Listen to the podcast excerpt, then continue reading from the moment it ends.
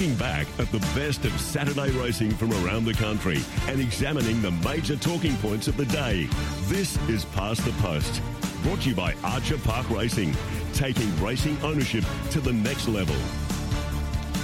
Good morning, everyone. Thanks for your company on Past the Post. It's the 3rd of March, and of course, as we're going through the autumn, every Saturday is a big Saturday.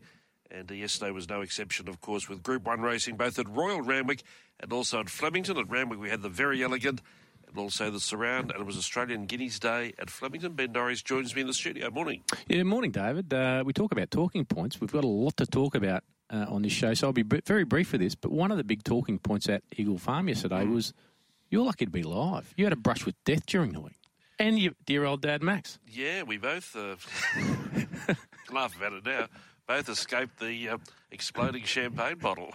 Wow. It's not funny. It sort of is now, but we literally dodged a bullet, or literally dodged the exploding champagne bottle, the Veuve Clicquot bottle that was sitting on the bench and just exploded, just went everywhere. Geez, I've stitched you up there, haven't I? Well, of course, the footnote to the story is the bottle of Veuve Clicquot was given to me by my colleague here, so that's another story. And just quickly, Max said you were very helpful cleaning the mess up. You pointed him in the direction of the mop. He knew once he knew where it was, away he went and didn't miss a beat. Terrific stuff. Well, glad to have you with us anyway, David. Good morning, Max. Let's go straight into Royal Randwick. We'll go to the Very Elegant, formerly the Chipping Norton. And Fangirl was a very short price favourite. In fact, she rounded to $1.30. She settled down in last position. We pick up the replay of Darren Flindell. 500 to go now. Just Fine's coming well off the fence. Lindemann goes with him. Nash is staying towards the inside of Think It Over, and he's pinched ground pretty quickly. And Think It Over dashes to the front of the 300 from Lindemann, and now Fangirl is starting to cut loose. Wide out three off the lead. It's Think It Over, a length to Lindemann. Fangirl is closing in. It's Think It Over, a length and a half to Fangirl. Think It Over is kicking hard. Think It Over wants it. Fangirl can't get there, and the King of Kembla, Think It Over, was able to beat Fangirl about a length on the wire. Then came Lindemann from Cascadian, further back to Arapahoe, Athabaskan, Navajo Peak. Just Fine weakened to finish last. I thought Chris Wallace was very gracious in his praise of Think It Over. As he said, this is why we come to the races at this time of year, to see the good horses.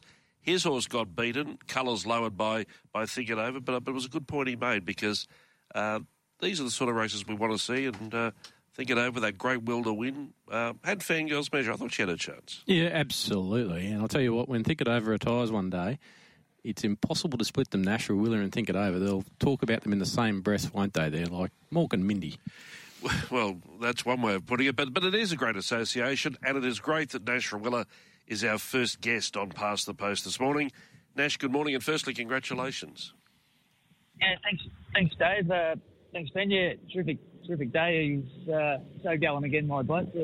Yeah, that's a great word to use, gallant. This association, probably it's more than an association. It's a bond, or it's a friendship. It's been going for 2.5 years. I think you've ridden him to victory on 8 occasions. But as I said just before, the one thing that seems to strike with most of the punters watching him or backing him, he does have a great heart and a great will to win.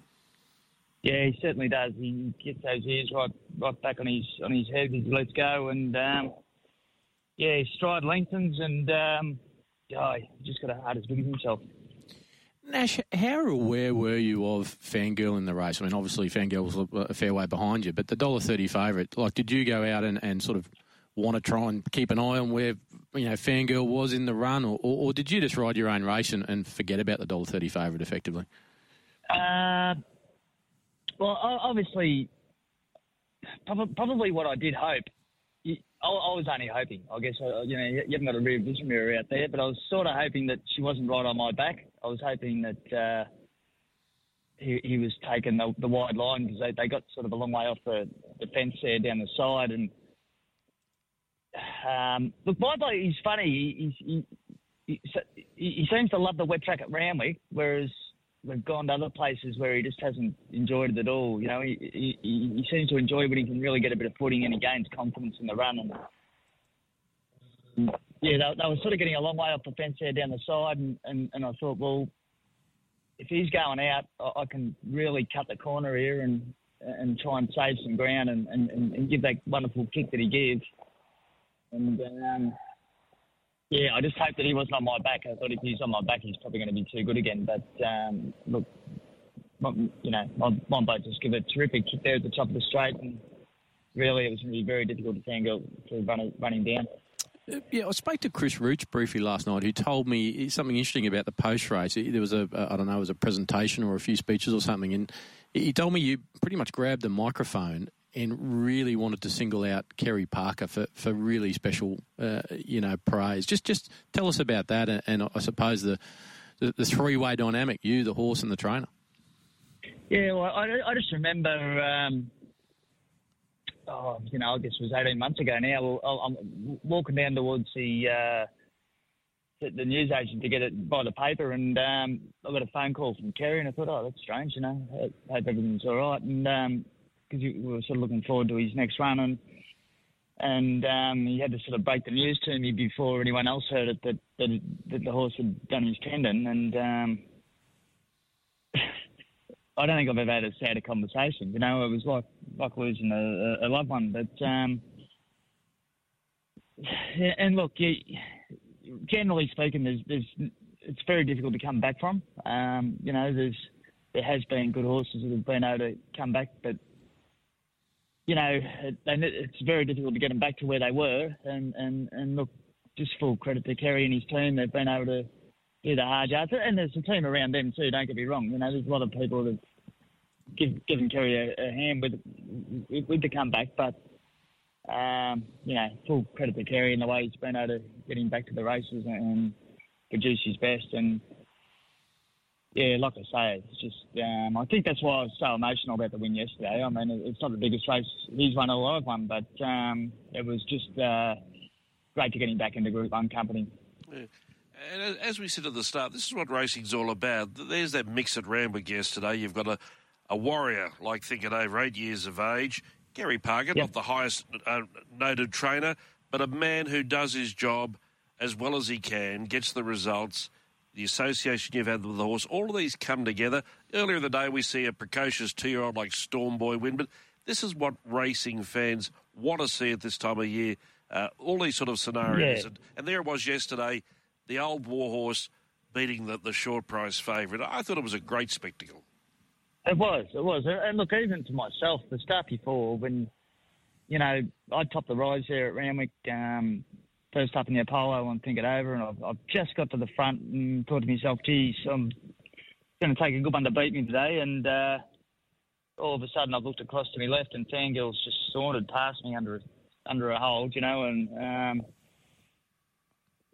broke my heart. I basically didn't want Think It Over to have a look across and see it because it would have broke his heart as well. But it just shows what a wonderful game racing is here. You know, like you got back in there, a bit of a retrocess zone, a bit of a well, not so much a turn of foot race day. You know, it was a bit of a slog. You know, and in the conditions and yeah, as you say, the old warrior was able to get back on top.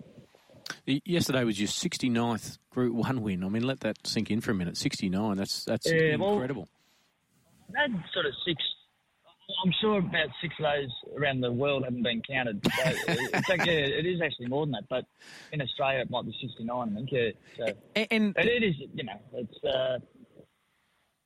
I remember sort of riding my first Group 1 winner at the age of about 24, and...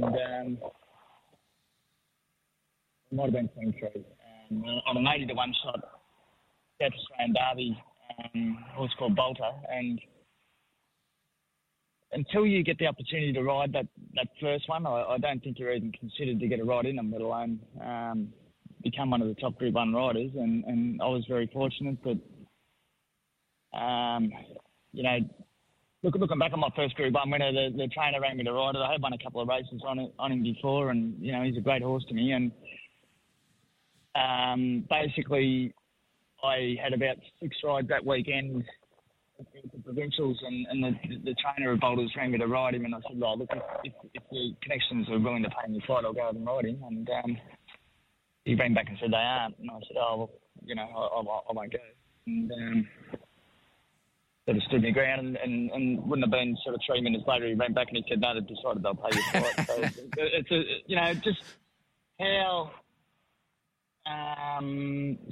fine a line, you know, luck to go your way sometimes can happen, you know, and that was probably the game changer that you know, yeah, we are now 69 Group 1 wins later.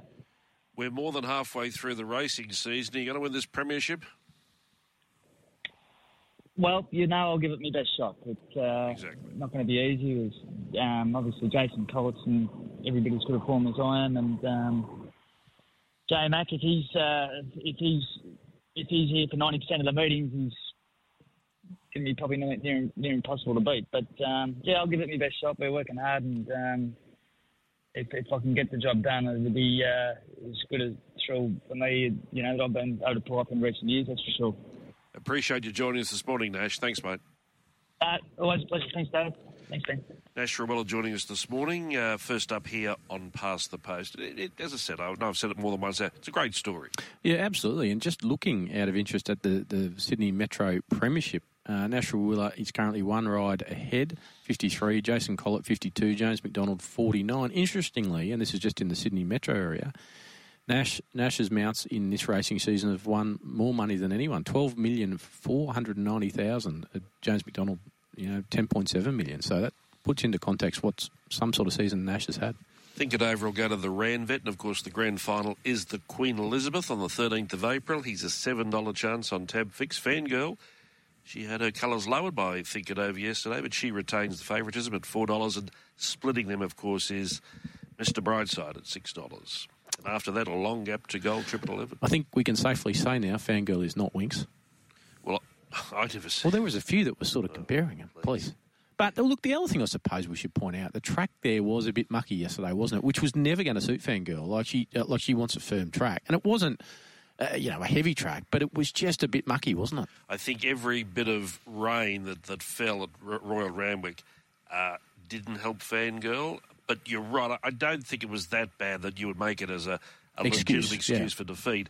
But certainly a better surface would have maybe, you know, sharpened her finishing dash. She was very good, but on the day she found one that was better.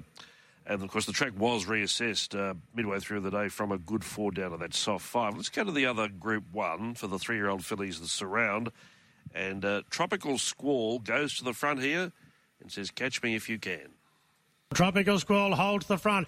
Macarina's doing plenty of work up on the outside of Learning to Fly, who's got that far more prominent role today, holding third. Steffi Magnetica on the fence fourth. Tis Invincible covering a bit of ground from Autumn Ballet. Chris Dilly's off the track. Then came Tudar Levita from Komachi. Rollin' High moves up the outside, so Komachi a bit cluttered up now, followed by Arctic Glamour and Zardosia, both pulling water on the track as they come around the turn. Hyeronimus on Tropical Squall starts to wind it up, staying close to the fence though, from Macarena. Steffi Magnetica straying on the fence and now Learning to Fly wound up. Two further back to Chris Dilly. Tis Invincible's got it all to do. Inside the 200, Tropical Squall led the way. Up on the inside, Steffi Magnetica. Learning to Fly's grinding. Tropical Squall's kicking hard. Steffi's in for the fight. Tropical Squall and neck in front to Steffi Magnetica. Tropical Squall clings on. Tropical Squall and Adam Hyeronimus combined for another Group 1 success. Just beating a game, Steffi Magnetica. Then came Learning to Fly, Macarena and Tudar Levita closing off. Further back, Komachi. Then Roll on High, Tis Invincible, Autumn Ballet, well back Chris Dilly, Zardosi and Arctic Glamour. This is a filly that's only had 7 race starts for 4 career wins, and 2 of those at Group 1 level. Of course, she won the Flight in the spring when Adam Rader, and they partnered again, as Darren said, for another Group 1 victory, this time in the Surround. She was an $8.50 chance. She's now $8 for the Coolmore in a fortnight's time. Like horses who could make their own luck and say, come and catch me, and they can't. Yeah, absolutely. One of the things I think that was sort of glossed over a little bit in the aftermath of this race, there was a lot of talk about the horse and Gay and Adrian, and you know, that's fine. But Adam Hyeronimus, another Group 1, on a day where Storm Boy, of course, was racing, that he's been taken off, clearly because, you know, Coolmore's bought in. They're the managing, you know, owners, etc. now. But obviously Adam won, you know, the Magic Millions on Storm Boy. Would have been shattered, I reckon, to be taken off. And that's racing. You know, that just happens, doesn't it? But, you know, on the same day that Storm Boy won, I thought it was really significant. that Adam Hyeronimus won another Group 1. The second place getter, Steffi Magnetica, we'll talk about her shortly when we speak to our next guest. Third was Tuttle Levita, 100-1 chance, but ran out of her skin first up, so she's in for a good campaign. A few of the beaten division there worth commenting on. Learning to Fly, raced handy out, looked to have her chance. Tis Invincible, I don't know if she's come up this campaign. That's her second average run. And maybe a legitimate excuse with Komachi, of course, who'd won the Light Fingers, didn't fire yesterday, but Jason Collett reported she got her tongue over the bit. But all honours with Tropical Squall out in front, first out and first home. Let's turn our attention now to the two-year-olds yesterday. Of course, these traditional lead-ups as we head towards the Golden Slipper on the 23rd of March. And yesterday we had the Skyline and the Sweet Embrace. The Skyline was dominated betting-wise by the unbeaten Storm Boy. He was $1.18 when the starter said go. 5.50 to go, and Storm Boy, who's the raging favourite for the slipper, $1.18 here in the Skyline as they turn for home, and he comes well off the fence now, and Storm Boy still under a good grip. Giovanna scrubbed up the inside. Prost revved up coming down the outside. He gives the favourite some rain now, Storm Boy. He's two lengths clear inside the 150 from Prost and Giovanna. They're fighting out the minors, but you can see what all the fuss is about. The multi-million-dollar colt Storm Boy wins at a cakewalk. Prost best of the rest second, Giovanna third, then Parkour. Further back to President Saron and Indecisive. Well, Storm Boy winning as expected. J-Mac riding for Gay and Adrian. Straight to the... Well, not straight to the front. Didn't begin brilliantly. Jumped on terms and then used his gait, gathered speed, controlled and stopped the clock at just under 1:10. And as we were saying during the week, a victory was likely, and a victory would see his price trim up for the Golden Slipper, and that was exactly the case. $2.80 before yesterday, now $2.30 for the Golden Slipper on the 23rd of March. I thought we'd go a bit left field this morning, and we often speak with Adrian or Gay, but, of course, Cunningham Thoroughbreds play a very key role in Storm Boy. Mitch Cunningham from Cunningham Thoroughbreds is our guest this morning. Mitch, good morning. Morning, David. Morning, Ben. How are you? Well, were you at Randwick yesterday? I was. Look, we've been sort of jumping between Melbourne and Sydney and Scone for the last week with all the sales down in Melbourne. But we jumped on a early flight yesterday morning and made it just in time for race one. Just to put our listeners in the frame, Mitch, Cunningham Thoroughbreds obviously had I think I'm right in saying, correct me if I'm wrong, had a 20% share in Storm Boy and were the managing owners of Storm Boy before this huge deal with Coolmore. But I think your share has been diluted down to 5%, but you retain, there's obviously some breeding rights involved, and Storm Boy ran in your colours yesterday and will run in your colours in the Golden Slipper again?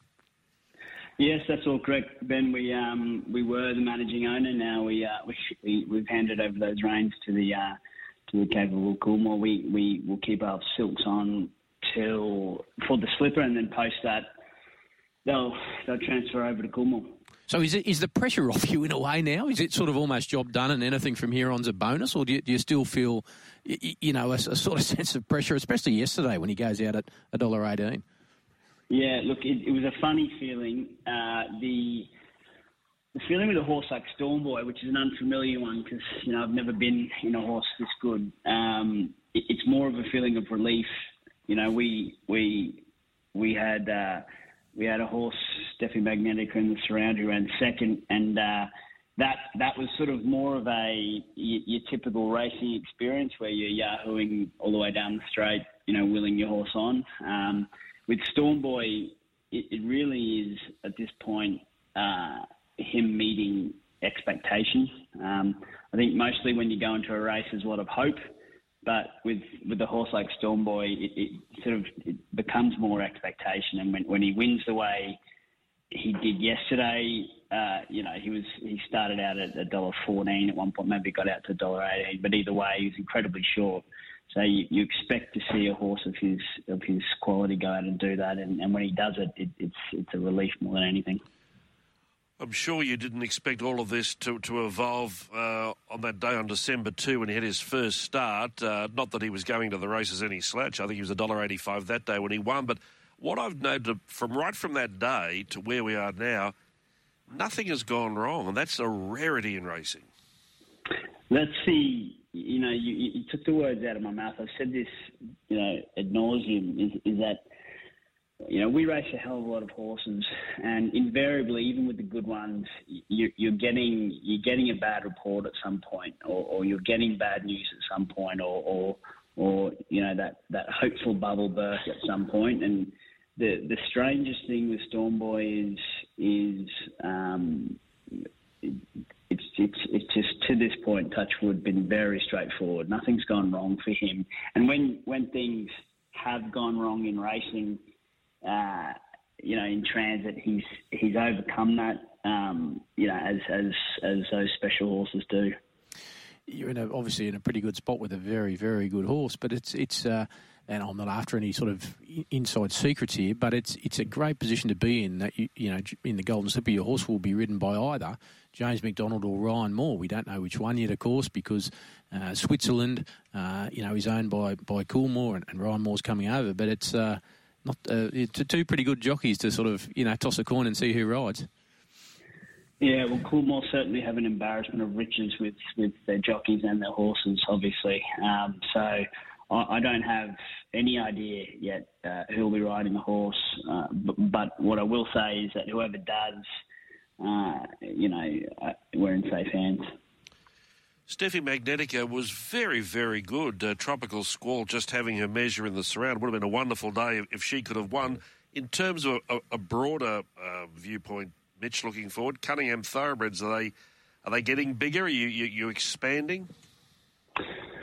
David, yes, we are. Look, we've this is probably our third year of, you know, a meaningful investment in the racing side of things. You know, we've been in the breeding side of things a bit longer, but certainly from racing, you know, 2017 we started buying race horses, and you know, that was a couple a year.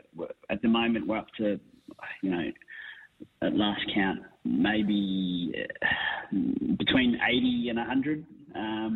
You know, and that does include the stallions syndicates we're in. But you know, Cunningham Thoroughbreds, on our own, probably race at least 60. Most of them will be in our colours.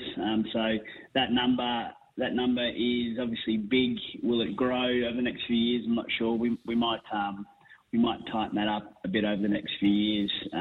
But you know, at the moment, the business, the racing side of things, pays for itself with the prize money and the year we're having. So, you know, as long as that continues, we can continue to enjoy the racing side of things. But look, that more so is the hobby side of the business. I mean, we buy predominantly well-bred fillies to feed our broodmare band, should they be good enough, and buying at the top end of the market. So to have a result yesterday with Steffi running second in the Surround is huge for us.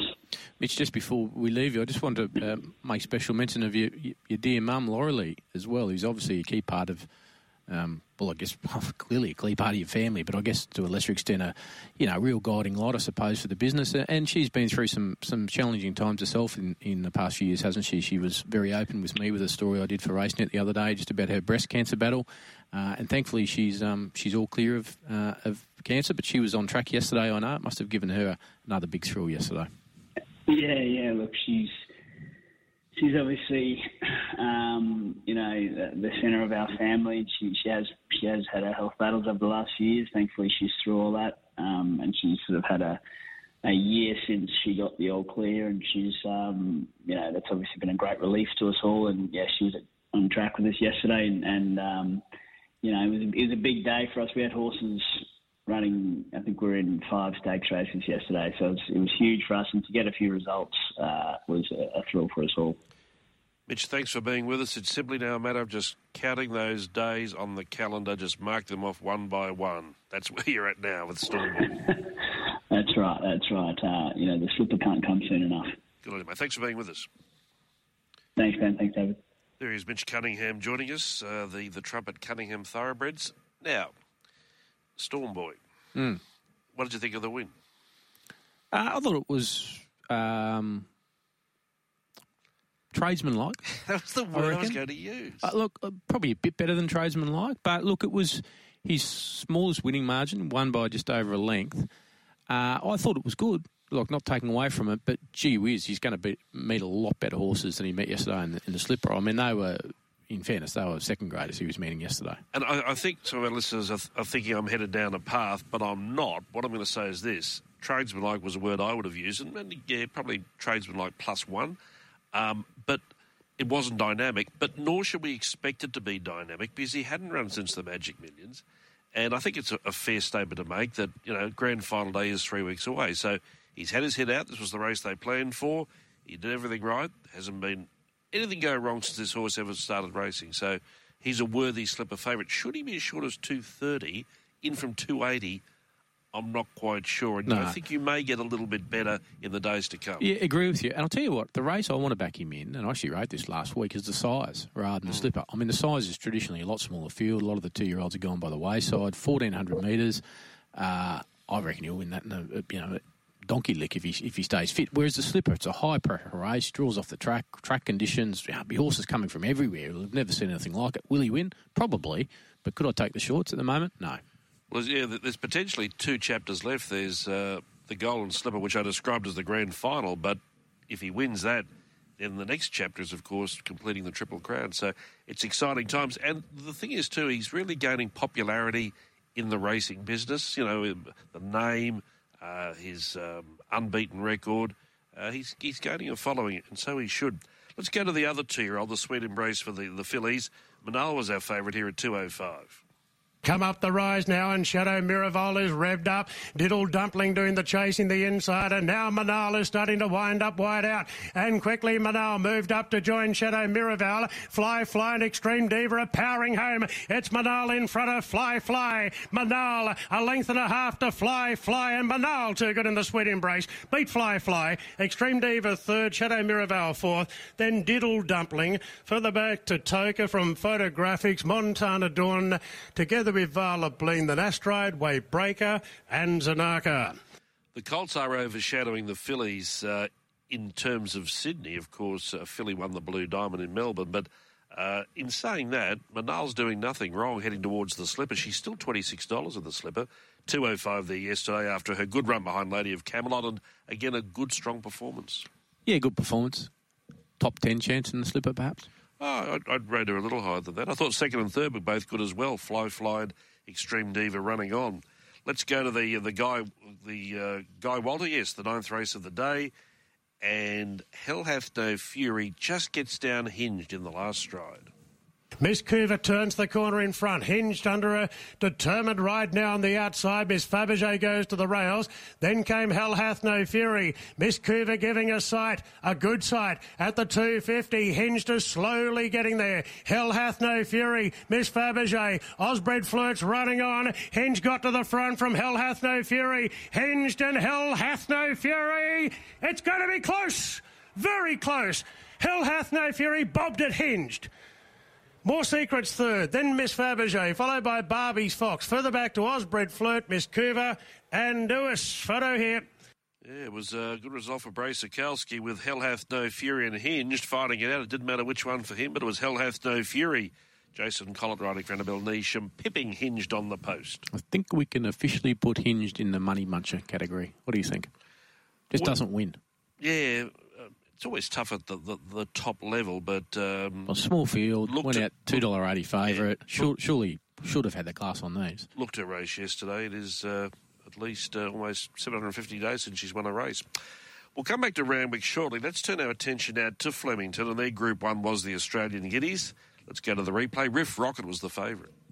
The Pendragon around the turn at the 500 metres, led by about 3/4 of a length to Hey Fat Cat. V8 now is tanking up on the outside from Verdad, Southport Tycoon, Cap Farrar. They were followed by Snow Patrol and behind them Riff Rocket. So the front runner now, V8, claims Hey Fat Cat, but Southport Tycoon looks the danger. V8 about a neck in front. Southport Tycoon moves up boldly. Southport Tycoon takes the lead, draws a neck, draws 3/4 of a length in front and won the Australian Guineas. Southport Tycoon a length and a quarter, V8, Riff Rocket third, Quintessa four. They were followed by Verdad, next to Targo, Cap Farrar, then Hey Fat Cat, followed by King Colorado, next Zip Away, Snow Patrol, Run Harry Run, well back Sunsets, the Pendragon knocked up, and Vieste is finished last of all. Good day for Kieran Maher at Flemington yesterday. Earlier he'd won with Estriella. We'll listen to that race shortly in that English feature down the straight, but this was the one that really counted, Group 1 level, and Jamie Carr riding her 11th Group 1 victory. Of course, hot on the heels of last week in the Blue Diamond, and she gave this a perfect ride to win. She's had some sort of month, hasn't she? Got engaged, reels off two Group 1s in a couple of weeks. Yeah, and look, I've got to say, just a soft barrier, beautiful ride, just and cruised up like the winner, looked like the winner a fair way out. Most frequently on Past the Post, we talk to the winning trainers or the beaten trainers, but we're going a bit wider today and talking a bit to some of our ownership groups. We've had a chat with Cunningham Thoroughbreds and Mitch Cunningham. Of course, Southport Tycoon races in the Bennett Racing colours, seen to advantage at Group 1 level yesterday, and Nathan Bennett is joining us this morning. Nathan, good morning. Morning, gents. How's it going? Well, and congratulations. Is this your first Group 1 win? Yeah, it is, mate. Yeah, it is our first Group 1, and it's pretty exciting. How long's Bennett Racing been in operation? Just give us the background of how this all came about. So, been operating for, well, we had our first runner sort of October 2017. So just coming up sort of 6 years. And I had a form website back in the day, and a few guys said, let's buy a horse, so we decided to do that, and it sort of built from there, and in the end I got rid of the website and got my syndicator's licence, and, yeah, it sort of built from there, and it's got bigger as it's gone on, so... Obviously, the Astrologist would, was probably one of your better known horses. You've sort of knocked on the door at Group 1 level before, and been there or thereabouts. Yeah. The Astrologist, he's sort of been a bit of a banner horse for us, and he's always been knocking on the door, nearly winning those Group 1s. And I'd love him to win one because he does deserve it.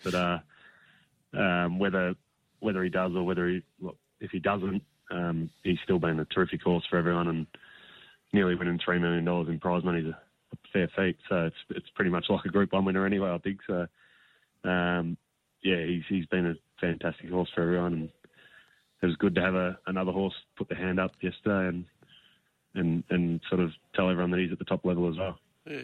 Nathan, we'll come back to Southport Tycoon. I just want to ask you a broader question, and I didn't realise you haven't actually been in the syndication business that long, 6 or 7 years. We talked so much lately about a cost of living crisis and the like. Is it easy right at this very moment to be syndicating horses? Is there still a strong appetite out there from the mum and dad investor? I wouldn't say any year's easy to syndicate horses, but I still think there's a fair bit of appetite for people to want to purchase a horse and jump in and have a bit of fun outside of their working life and professional life sort of thing. So yeah, there's definitely we've got a lot of new owners this year that have jumped on board, and so there's definitely still an appetite to jump in and get involved in the great game that we have. What was Kieran Maher's sort of voice message, I guess, to the large group of owners before the race? Because after the race, it sounded like he sort of had been doubting himself a little bit with this horse, given that, went out $19, wasn't sort of in the market yesterday. What did he have to say pre-race? Was there a fair degree of confidence?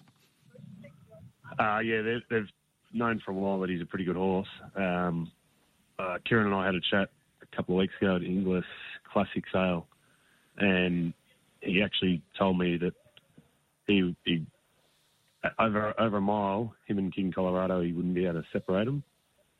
He said if probably got a 2,000, maybe King Colorado would be on top. But so he's known for a while that he's a pretty handy horse, and the Australian Stakes where he ran second to V8, they were pretty confident that he would go close that day, and he did, nearly run over the top of them, and that was a pretty impressive run that, and. Obviously, we were pretty gutted the other day to get nailed on the line in the Group 2.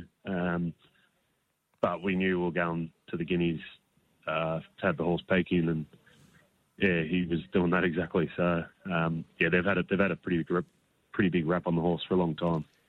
He's a Group 1 winning colt. But my next question to you is, what path do we head down now? Now, you've got a Guerns in the All-Star Mile if you want to take it. Is that on the cards or not? So I've got to have a chat with Kieran, but yeah, we'll certainly look at it. Whether we go there, I just don't know whether the right time is now for him to go and take on the likes of Mr. Brightside. He's a pretty raw horse still, and he's still learning his craft, and he's pretty immature. So it mightn't be the right time to go and take him on, but we'll certainly look at it, and possibly maybe a Doncaster as well. We'll look at that. That's certainly worth looking into, and you get a pretty low weight there. And yeah, like Jamie Karshi said to us yesterday, if you went to a Doncaster and we're only carrying 51 or 52 kilos, she's like, I think you'd give him a fair shake. So I'll have a chat with Kieran and the team, and we'll work it out from there. But no plan set in stone as yet. With a big group of owners, take us inside briefly the celebrations last night. You sound like you got a pretty clear head this morning, but I imagine you wouldn't have had much sleep.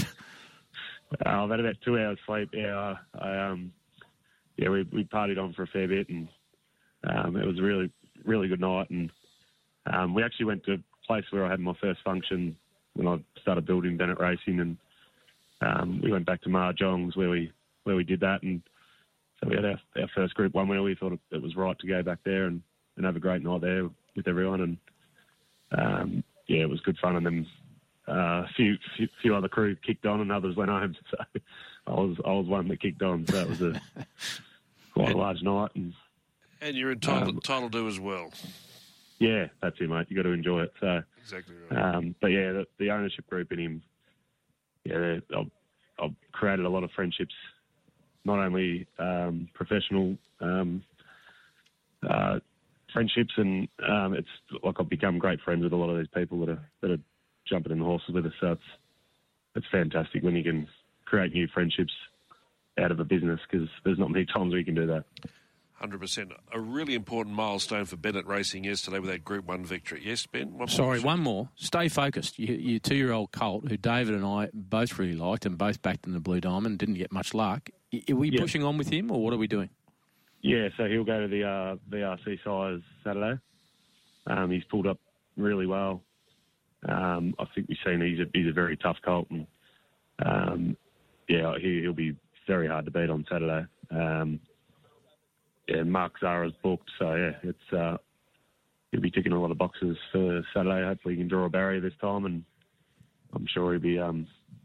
As I say, he'll be in front at some stage. So hopefully, he can run a strong 14, because then we could possibly head over to Sydney for the size there as well, and possibly a champagne, because I think we know he'll run the mile. Whether it's now, we're not sure, but we'll certainly find out on Saturday whether we can run a strong 14 now. Good times ahead. Go and have some sleep. We'll talk to you later on. Yeah, good on you guys. Nathan Bennett joining us from Bennett Racing. Southport Tycoon, as we said, well-ridden, the best horse on the day. Riff Rocket didn't seem to have the same zip that he had in the CS Hayes. He was good, but he wasn't as good as he was 2 weeks ago. No, he was just sort of buried away on the fence there. Didn't probably get much of a crack at him. Just looked up. Southport Tycoon and the Doncaster, which was mentioned, 49 kilos, $26. Yeah. Interesting. Jump on. Let's go to the Blamey, Group 2 level, race 9 at Flemington yesterday. 550 metres to run. It's Arale in front of Carini. Then came Ayrton, needing a little bit of luck, with Holy Man's three wide. A Tissue four deep. They're queuing up. Next in the field, Cadre du Noir. And then came Macram and Barclay Square. Carini up to Arale. 300 metres to go. Then came Holy Man's. Ayrton needs a run badly. And A Tissue is joining Issue the outside at the 200. A Tissue up to Holy Man's and Carini. A Tissue gets its neck in front of Holy Man's, Carini, Ayrton and Macram. A Tissue clear. She'll be the sixth mare to win it. A Tissue scored three quarters. Second, Holy Man's, I'd say. Ayrton was in that as well. And then Carini and Macram together for four. Behind them, Cadre du Noir and Barclay Square from Cesuro. Then came Captain Envious. Behind them, Muramasa. In company then with Arale, who gave a bit of cheek. Well back, Bustler, Panfield, and at the end, Future History. Chris Waller's got to make an important decision with the Tissue now after winning yesterday. She also can run in the All-Star Mile after winning that race, the Blamey, or does she go to both, go to the Australian Cup, which was the main mission initially? So he has to make that decision. Yeah, it never really looked like she was going to lose that race, did she? She was just in the sweet spot. Having said that, Ayrton, he's not one of mine. I reckon he is in the money muncher category, but gee whiz, was desperately unlucky there. And I see on social media Mick Price has already been there saying All-Star Mile. They want to run in that if they can, which won't be the strongest race in history, I wouldn't have thought. So no, outside of Mr. Brightside. I don't often say horses are unlucky or good things beaten. I think Ayrton should have won that race if he'd been able to get out earlier, but he didn't, and a tissue won the race, and she's a very good mare at Flemington. That's her third win from only 5 appearances there, and all up she's won 10 from 39. We mentioned earlier that Kieran Maher had a great day, of course, courtesy of Southport Tycoon, but also courtesy of Estriella, who's a lightly raced filly and was totally dominant in the English sprint down the straight. Let's have a listen to that replay. So they reach the course proper at the 500 metres. It's Estriella under a hold, leading a length to Navy King, who's full bore under pressure. Then Raikoki to Sonic Boom. Up the outside, Cabalus or Boris, followed by Cadall and Brazen Style. Estriella, 250 metres to go. Still a good 2 lengths, Raikoki and Cabalus the outside, and Robrick running on. Estriella, 100 metres to go. Looked to be well and truly in front. Estriella getting weary. Robrick is eating up the ground, but Estriella will do enough for the big prize. One at 3/4, Robrick second, third Cabalus, and they were followed by a photo. Prominent was Mumbai Muse with Raikoki Manciere, and they were followed next by Navy King. Midnight Opal pulls up alongside of Frawley and Carhoff and Chevron. They were followed by Cadall, well back in the field to Sonic Boom, with also Brazen Style and a few of the stragglers west of Dolby, along with Coincide and Lazargo. We mentioned Kieran Maher. Let's not forget Blake Shitty partnered Estriella the victory, and of course a tissue later in the Blamey, and he gave this filly a very good rap. And I think what she showed yesterday too was her versatility. She won that Kevin Hayes first up, coming from back and rushing down the centre of the track at Caulfield. Yesterday she was virtually in the lead. Yeah, gee, she was dominant, wasn't she? And in a big field coming down the straight, you sort of expect her. You don't expect to see a dominant like win like that a lot of the time, but we did yesterday, so she's got some sort of future. And Blake Shin is riding the crest of a wave again. I see he's been booked to ride Lady of Camelot in the Golden Slipper for Gay and Adrian. Estriella racing in the Payne family colours. Kevin and Vicky Payne, congratulations to them. Good supporters of racing. They were the highlights from Flemington yesterday. Of course, next Saturday is Newmarket Day, and Imperatrice is running in the Newmarket, which... David Ellis hinted at when you spoke to him. I just reckon they just like her in Melbourne. It's as simple as that. I just think they love her on the Melbourne way of going, and despite the big weight, it'd be some sort of spectacle. Turning our attention back to Royal Randwick, let's go to the last race of the day, the Liverpool City Cup. Pearson leads into the straight from Winchat. Coal Crusher stoked up. 2 lengths to Golden Mile under pressure. Back on the inside, Hard to Say. New Energy, Kovalika down the outside. Pearson shows the way at the 200. 2 in front to Coal Crusher. Hard to Say's running on, but Pearson won't stop. Pearson keeps going. Pearson at big odds. Pearson's going to lead all the way. Thundering home, New Energy into second. Hard to Say third, followed by Kovalika, then Coal Crusher. Democracy Manifest running on. Winchat, Think You Knew Your Fate early there. Then Golden Mile, Dark Dreams, Cepheus, Caesar's Palace. Yes, Fearson, first out and first home in the last. Plenty of merit in this performance because they weren't slouching along, with Winchat up there, fired up from off a wide gate. The gallop was good. And just when I think many thought that Fearson would be swamped, it went the other way. Tom Sherry gave him a dig in the ribs, and he kept finding to beat New Energy. Very good. For Kieran Maher, with an Australian bloodstock, this import found the line really well. Hard to Say, as we know, as honest as the day is long, in third position. But Fearson, all up, now 6 wins on the board from 17 starts. Brad Widdop is Fearson's trainer. I want to have a chat with him. Brad, good morning. How are you? G'day, Dave. Congratulations. As I said just before you came on air, a lot of merit in this win, because did all the hard yards, all the hard yakka, and they couldn't run him down. Yeah, well, he's one of those horses you hear people say run through a brick wall. He's not the he's a very tough horse. He's not the I wouldn't say he's not the smartest, but he just handles hard work and hard racing. He's very rare type of horse for sure. He was a $12 chance yesterday. Did you give him a realistic chance first up?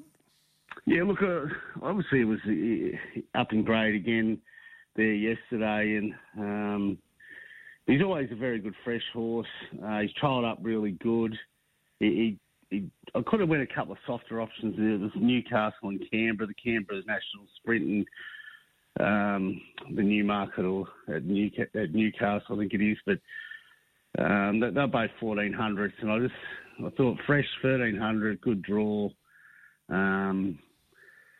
He'd definitely be a show, but there was good speed in the race with obviously the horse of Pfeiffer's and Joe Pride's horse, and we're probably just lucky that we got Coal Crusher on an off day, and we landed the spot that he likes, and even though the track wasn't playing that way, he does like a soft track, which he got yesterday. So look, things definitely fell his way, but he's been a very consistent horse. He never really lets you down. If he does put a bad one in, it's a shocker, but he's only done that a couple of times, you know. Yeah, and he's, as I said, only have the 17 starts for 6 wins, and 2 of those are black type. He won the festival back in the latter part of the spring. Is there a grand final for him this time around? Look, not really. I'll try and just sort of go around. I'm not going to aim too high. I may look at the Ajax, Doncaster Prelude, just, you know, the lesser sort of races and go from there. You know, I'll probably look up the winter up there because he likes soft tracks and things like that. So not aiming too high, but I'm probably on a bit forced now that he's creeping up in the benchmark and his record's starting to suggest I've got to go that way. But I'm just mindful of his racing style, but he seems to look. He seems to love it. Like he handles hard racing, hard work well, and that's his style.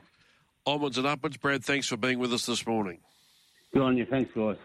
Brad Willop joining us this morning, talking about Fearson, a horse who makes his own luck, and he's got a good record, relatively lightly raced. Let's go to racing at Eagle Farm yesterday. We had the girls' day out. Big crowd at Eagle Farm. Now, Mr. Producer, we've got to be ready here. Let's go to race 9. Race 9 is our first replay. Sharp Dazzler, in great form, ran a well-backed favourite. Straightening up now, 400 left to Rada. I can see Sharp Dazzler being pulled right to the outside. The only wider runner was Hyde Park.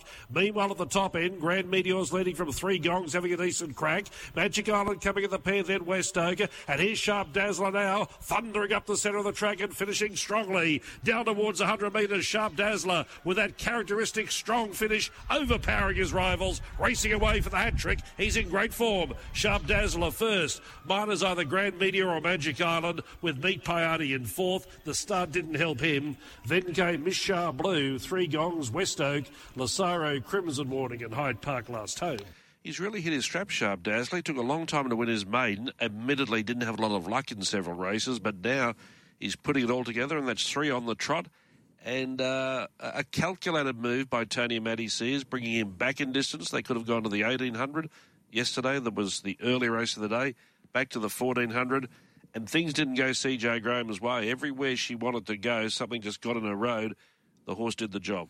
I think the key to this horse, really, David, has been me becoming the assistant trainer for the horse. As I did you suggest bring it back at distance? Exclusively revealed on this show last time.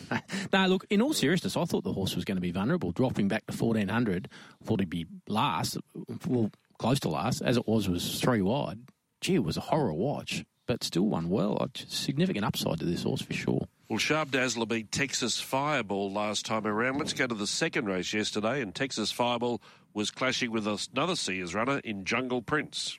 In the straight, 400 left to run. Let's see how much gas in the tank with Jungle Prince. New Joy comes to the outsider. Texas Fireball starts to wind up on the outsider. And right down the outside, he's for the girls. Jungle Prince is full tilt. New Joy having a crack. Texas Fireball trying to join them. And he's for the girls is grinding away on the outside. 100 left to run. 4 in line. What a finish. New Joy, Texas Fireball. He's for the girls. Texas Fireball, the ghostly grey. Kick when it counted. And he won.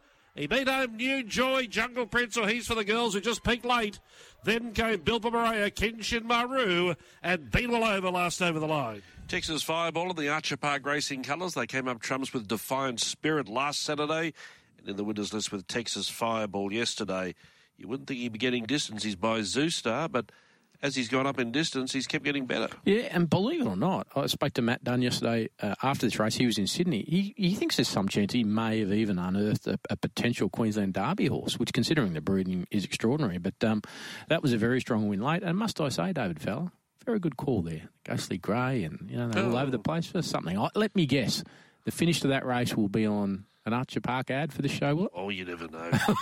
Time to beat us once again. I'll talk to you on Press Room tomorrow. See you, David. Ben Dorries joining us. And I hope we have your company on Press Room tomorrow. Of course, don't forget the following Monday, it's Adelaide Cup Day. Big preview of that, so no Press Room then. But I'll join you tomorrow. Have a good day. Bye-bye.